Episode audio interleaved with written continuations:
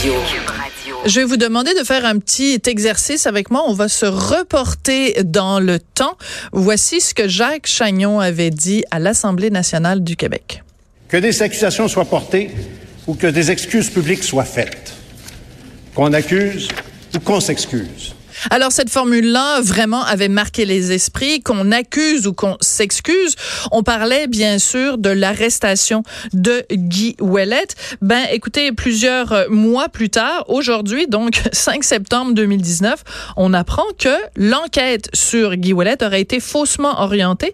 Il y a une lieutenante de la SQ qui est soupçonnée d'avoir commis des actes criminels. On en parle avec Jean-Louis Fortin du bureau d'enquête du Journal de Montréal, Journal de Québec. Bonjour Jean-Louis.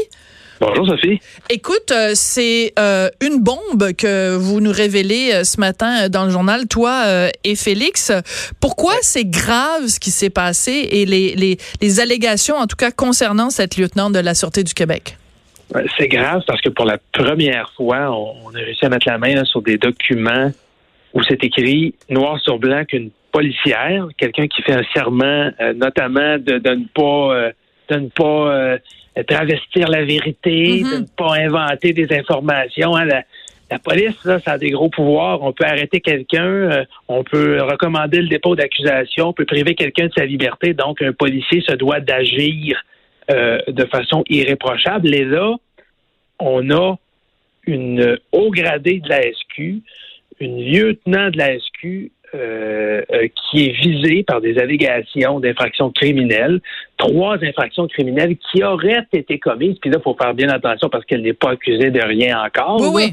Euh, mais on, on, la, on, on lui impose des sanctions disciplinaires au motif que, puis là, c'est, je lis ce qu'il est écrit dans, Mhm. dans les, les documents qu'elle a reçus, là, un document de son employeur, là, euh, il est allégué que vous auriez, dans le cadre d'une opération policière, effectué donc une interception illégale de communication privée. Ça, c'est un crime. hein. Si on n'a pas l'autorisation d'un juge pour espionner quelqu'un, pour écouter quelqu'un, euh, on, on commet un crime. Et une supposition de personne, euh, donc se faire passer pour quelqu'un, pour communiquer avec quelqu'un d'autre dans le cadre d'une enquête, encore là, ça doit être autorisé en bonne et due forme. C'est une démarche policière qui se fait. C'est une technique d'enquête qui Mhm. existe. Mais tu peux pas le faire en cowboy. Il faut que tu procures les autorisations nécessaires. Et finalement, ben, un troisième crime qui pourrait avoir été commis, de l'entrave au travail des policiers, c'est-à-dire que si tu, tu mets des, des enquêteurs sur une fausse piste, si tu leur présentes des informations qui sont fausses ou qui sont trafiquées, ben, tu commets de l'entrave. Donc, potentiellement, trois crimes Mm. euh, qui auraient été commis là, par cette lieutenante de la Sûreté du Québec, Caroline Grenier-Lafontaine, qui, je le rappelle, là, n'est pas face à des accusations, mais est suspendue au motif qu'elle pourrait, qu'il y a des, en tout cas, il y a des, des allégations assez sérieuses qu'elle aurait euh, euh, euh, commis ces, ces, ces manquements-là. D'accord. Alors, tu as utilisé tout à l'heure l'expression cowboy. Tu as dit on peut pas faire ça en cowboy. On peut faire toutes ces choses-là, mais il faut que ce soit autorisé par une cour ou par des, des instances supérieures. Et je trouve que le mot cowboy est très bien utilisé parce qu'on a l'impression, quand on regarde ça aller, que c'est un peu le Far West, ce qui se passe, euh, ce qui se passe euh, à l'UPAC. Et là, dans, dans, dans votre texte de ce matin, vous remettez tout ça dans le contexte. Et le Ouais. contexte, c'est le départ de Robert Lafrenière.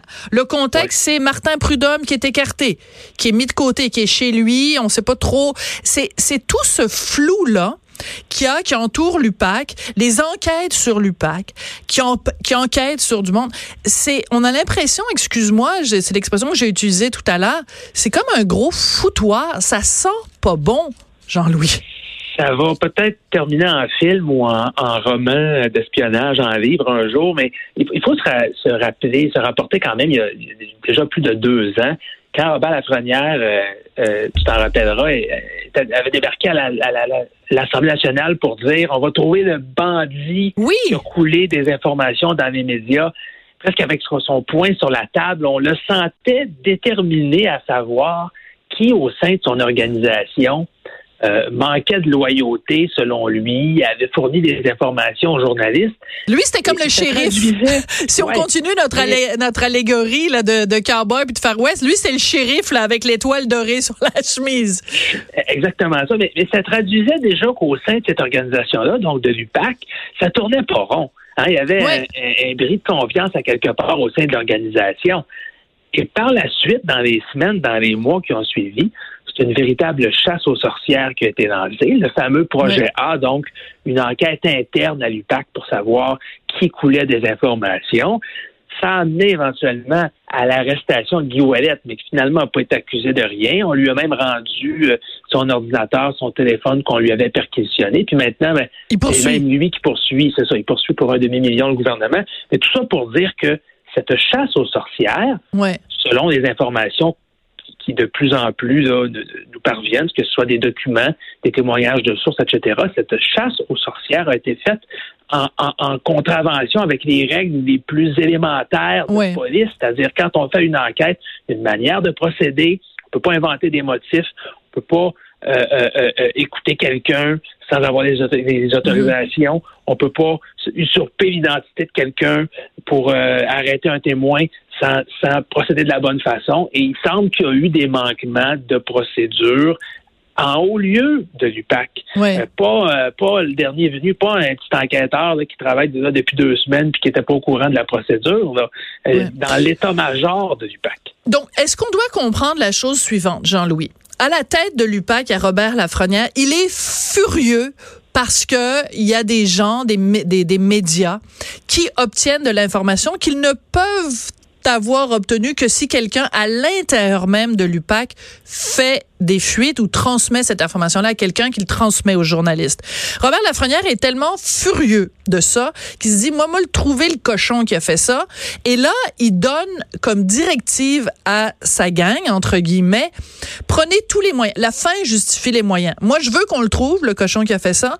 Donc, euh, euh faites ce que vous voulez, ça me prend un coupable. Et que c'est ça qui fait cette pression-là qui aurait été mise sur les gens à l'interne, qui aurait conduit à ce genre de dérive où on a complètement mis de côté la loi et le bon sens, en fait, pour euh, euh, tourner les coins ronds. C'est certainement, tu as très bien résumé, Sophie, euh, la thèse principale des enquêteurs du BEI, du Bureau des enquêtes indépendantes, qui ont repris l'enquête, hein, parce qu'ils ont été mandatés par euh, le gouvernement Legault mm pour faire la lumière là-dessus, l'enquête sur l'enquête sur l'enquête. Euh, donc, c'est fou. c'est ce qu'il croit. Quand au lieu du PAC, est-ce que c'est Robert Lafrenière lui-même qui donnait des ordres d'agir un peu en cowboy ou est-ce que c'est sa garde rapprochée? L'enquête doit faire la lumière là-dessus, mais effectivement, la fin justifiait les moyens, semble-t-il, mais mais là, avec l'enquête policière, on se rend compte qu'il y a peut-être eu des, des travers assez importants qui ont été qui ont, été commis euh, qui ont été commis par les policiers. Puis je te le rappelle que il y a des têtes qui ont tombé. Là. Ben oui. est parti. Euh, d'un premier abord, c'était de son plein gré, mais là, on se rend compte qu'il a probablement senti la soupe chaude. Martin Prudhomme, le grand patron de la Sûreté du Québec, a été euh, suspendu parce qu'il y a des allégations criminelles également à son endroit. Euh, là, euh, la lieutenant Grenier-Lafontaine qui a été déplacée à d'autres tâches. André Boulanger également, qui était son patron, a également été, été puni. Donc, quand tu as des, des, des, figures connues de la police au Québec, des gens avec d'immenses responsabilités comme ça, qui, un par derrière l'autre, sont, sont déplacés ou sont punis, on voit là, que vraiment c'était un c'était pas euh, pas anecdotique. Ça se passait vraiment en, haut lieu de, du système policier. Oui, habituellement, je déteste quand les gens disent il n'y a pas de fumée sans feu parce que je trouve ça extrêmement euh, simpliste et réducteur. Mais dans ce cas-ci, une accumulation d'éléments comme ça nous porte quand même à croire qu'il y a comme un fil conducteur qui, qui relie tout ça. Et c'est seulement quand le BEI va rendre euh, son rapport euh, final qu'on va pouvoir voir justement quel est le fil qui relie tout ça. Mais parlant justement de l'UPAC, je veux absolument que tu nous parles de cette autre histoire. Là, c'est un ex-enquêteur de l'UPAC qui est puni. Et ça, c'est dans le dossier de Nathalie Normando et ses co-accusés. Euh, et on le sait que la semaine dernière, il y a quand même cinq chefs d'accusation qui sont qui sont qui ont été écartés euh, dans le dossier de Nathalie Normando et ses co-accusés. Et dans ce cas-ci, c'est quelqu'un euh, donc qui aurait fait l'objet de mesures disciplinaires pour des gestes qu'il aurait commis pendant l'enquête. Puis là, moi, je me rappelle donc euh, l'entrevue que Maxime Roy, l'avocat de, de Nathalie Normando, a à notre collègue Jonathan Trudeau, où il disait, ben écoutez, euh, laissez entendre que ben l'enquête, euh, c'était tout croche. Évidemment que Maxime Roy, l'avocat de Nathalie Normando, a tout intérêt à dire ça, hein, parce que lui, il veut discréditer le travail de la police, le travail de la couronne, puis faire acquitter sa cliente. Mais en même temps, quand on, voit ça, ça tend à lui donner raison, en tout cas. Oui. Oui, maintenant qu'on a dit ça, euh, le fait qu'il y ait un, enquêteur qui travaillait sur ce dossier-là, qui est affecté à d'autres tâches, des sanctions administratives, c'est pas anodin du tout. Ouais. Euh, tu peux être tu peux être certaine que, que les, avocats de la défense, que ce soit Maxime Roy ou bien l'avocat de, de, de Marc-Yvan Côté, l'ancien ministre également, qui, qui, est accusé au criminel dans, dans, cette affaire-là, vont, vont sauter là-dessus, vont, vont tenter de, de, de faire acquitter leurs clients là-dessus l'information arrive par bride. On ne sait pas exactement ce que l'enquêteur euh, euh, puni aurait fait. Est-ce qu'il s'agit de, de, risque de procédure, d'indiscrétion de, avec certains collègues, de fabrication de preuves? On n'en a vraiment aucune idée en ce moment, mais c'est assez sérieux pour qu'on l'écarte, chose certaine. Euh, la, la, question qu'on s'était tous posée la semaine dernière quand les chiffres avaient été retirés, cinq des huit chefs, mm-hmm. néanmoins. Est-ce que est-ce que c'est justement parce qu'il y a eu des travers dans l'enquête? Et Richard Rougeau, qui est le procureur de la Couronne, disait non, non, non, pas du tout. Une enquête qui a, bien, qui a été bien menée. On, cherchait simplement à parfaire la preuve, là, à, à la rendre la plus euh, la plus euh, complète possible devant Solide, le juge. Ben, il y a des chefs, c'est ça, qui, qui allaient peut-être être un peu moins solides. donc, lui nous assurait qu'il y avait aucun lien avec des, des vices de procédure. Euh, ça, ça vient, l'information, donc ce qu'on apprend là, au cours des dernières heures, ça vient jeter un nouvel éclairage là-dessus. On, peut, on va certainement euh, reposer la question à la couronne. Êtes-vous encore sûr de ce que vous disiez la semaine passée? Moi, je suis pas mm. prête à te dire qu'on s'est fait rouler dans la farine. J'attends d'en savoir un peu plus, mais c'est un autre cas, voilà. une autre enquête où il semble y avoir eu des policiers qui ont agi encore. Et pendant ce temps-là, les vraies enquêtes, parce que, tu sais, on parle du projet A, là, sur qui est le bandit qui a coulé de l'information. Les vraies enquêtes de police qui doivent se faire. Ben, c'est ça. La fameuse enquête mâchurée sur les allégations de financement illégal au Ah oui, Jean Charest, Marc Bibot, pendant ce temps-là, il se passe quoi? Euh, et, voilà, on aimerait le savoir. Ben là, c'est sûr. ça, monopolise des ressources policières sur d'autres, euh, sur des sur des, des, enquêtes administratives et, et, pendant ce temps-là, ben, courir après les, les vrais bandits. Euh, je ne sais pas si la police a toutes les ressources nécessaires pour le faire présentement. Bonne question. Jean-Louis, c'est là-dessus qu'on va.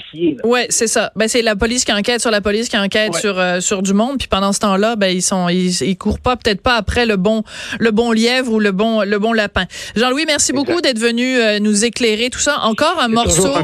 encore un morceau du casse-tête. Écoute, je pense que je vais m'installer dans le studio ici à Cube un, un casse-tête UPAC. Puis on va mettre tous les petits morceaux ensemble, là, puis à un moment donné, regarde, on va regarder ça, puis on va dire ah ben là je le comprends, là j'ai le portrait complet.